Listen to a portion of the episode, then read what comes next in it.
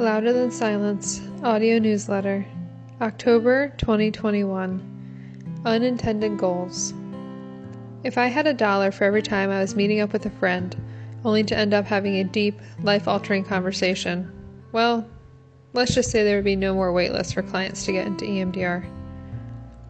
A couple of weekends ago, I went out for coffee with a dear friend whom I hadn't seen in a while.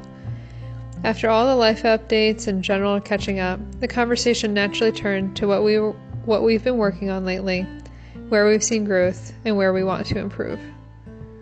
And then she told me that she realized one of her not so healthy standards that she's trying to undo is her expectation of getting to a place where a new person meeting her would be surprised to hear that she's a survivor.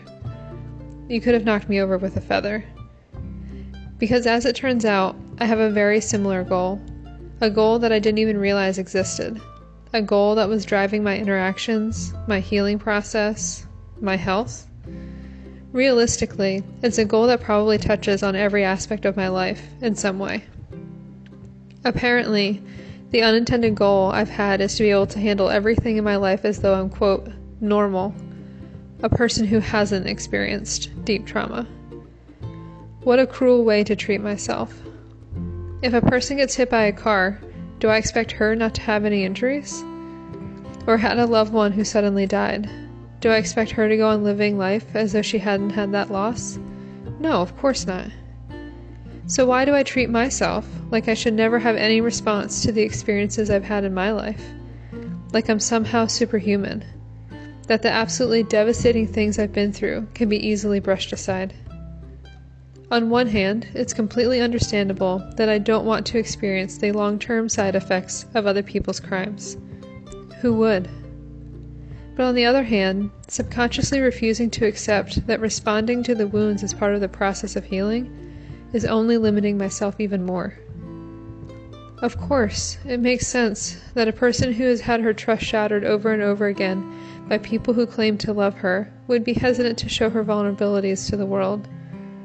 If I'm updating my unintended goal to be a more thoughtful, healthy goal, it really all starts with trust. Learning to trust myself to see who is safe and who isn't, and to trust those who have proven themselves to be trustworthy. Naturally, there are always going to be circumstances in which I have to show a side of me that's fine and has everything sorted out, like in professional settings. But I no longer want that to be the standard in all areas of my life. But moving forward, I want to be vulnerable enough with those who love me to let them see when I'm not okay.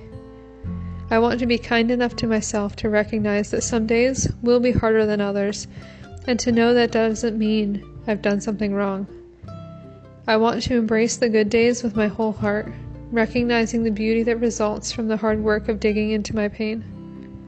I want to accept myself for who I am, not who I expect myself to be. Because these things, my friends, are goals actually worth having.